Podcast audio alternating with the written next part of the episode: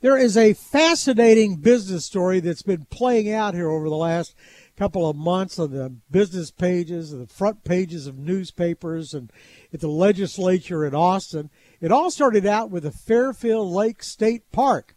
Vistra Energy had owned it for a long time. They sold it. They offered it buy it. Uh, they offered it to the state. State didn't buy it, so Shawn Todd bought it. You know, from Todd Interest. Well, now um, there's an uproar about that, and I'm not sure what's going to happen with that. The Texas Parks and Wildlife Commission, last I saw, just decided that they were going to take it over. Shawn Todd joins us right now. It's good to have you with us. Good morning, David. Good to be on again. So, I, so I'm really confused here. So you you bought this this state what had been a state park, and you were going to turn it into a, a development around the lake, build houses, that sort of thing. And I gather you sold you offered to sell it back to the state. David, the, the state had a leasehold interest for 50 years for a dollar a year. We bought the property from Vistra Energy, who put it on the market, gave the state multiple chances to buy it. Vistra did not bid on it in an open market sale. We put it under contract and we acquired the property. Uh, during that process, David, um, we've recently just finished the 88th legislature here in Texas, and our 150 men and women that represent us in the, in the, in the House and 31 men and women that represent us in the Senate struck down, it never made to the floor of each of those two chambers, two condemnation bills, because condemnation is not popular in the state of Texas, that were drafted, David, specifically towards uh, our acquisition.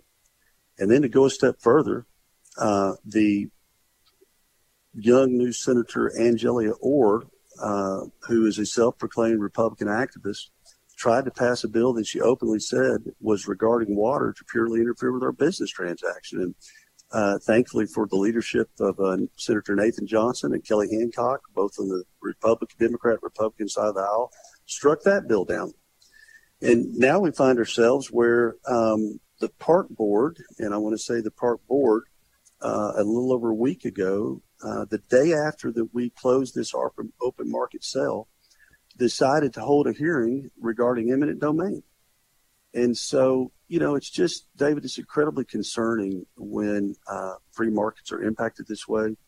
And even more concerning when you have um, commission members that represent billions of dollars of net worth in hundreds of thousands of acres of farm and ranches in their old holdings that presumptively believe that they're above what the elected people said about eminent domain. And even more so, David, the money that they have appropriated that, that Parks and Wildlife got the legislation to approve for to buy land was to buy land from willing sellers. Yeah, so, eminent domain is something they've been been loath to use. We we talked several times to the to the bullet train people who ultimately we're going to have to probably use eminent domain to take over some land to, to run the railroad. And there was there was an uproar against it. I thought I didn't know we did eminent domain in the state of Texas. Well, David, certainly highway departments do that for acquiring highways. Yeah. It's, it's a rare instance, but I think the, the horrific thing here is that when the leg, you know, when the legislation has said specifically, we don't want this, it relates to this property, that the uh, arrogance of these board members think that they're above what the elected officials are. I mean, it, it candidly, I, I, mean, it feels like a bunch of Russian oligarchs that you know, because their political contributions are above uh, what's best for the state of Texas to hide their own malfeasance for doing nothing for years with respect to this problem. So, so, so tell me where we are right now, because this there's also a discrepancy for me on, on the size of the acreage, because I thought this was like an 1,800 acre. Oh, you're, you're exactly you're exactly correct. What the park was leasing was 1,800 acres. What Chairman Aplin, uh, you, you'll, you'll be aware of, you may not know who he is, but he's one of the co-founders of Buc-ee's. Yes. So what Chairman Aplin has proposed is that uh, this is more than just a park uh, they're buying our water rights, our surface water, our 1967 adjudicated water rights, and over 2,000 more acres for a total of 5,000 acres. David, you and I have talked for years. Thankfully, in 30 plus years of business, we've never lost an investor's money. And I knew this. This property was marketed for, for, for someone to have their own ranch with a big lake. We bought this property from the largest successor to the largest bankruptcy in the United States of America we weren't looking at anything other than water. We knew the value of that water. And we also knew that this was marketed as a ranch, and we saw a real estate deal. So- and you know, go ahead. Well, no, no, no. I'm just trying to figure out where we are right now. So, is this a done deal? Has has the state acquired this from you, or or No, are you law, you're suing, or, or does this have to go back through the legislature?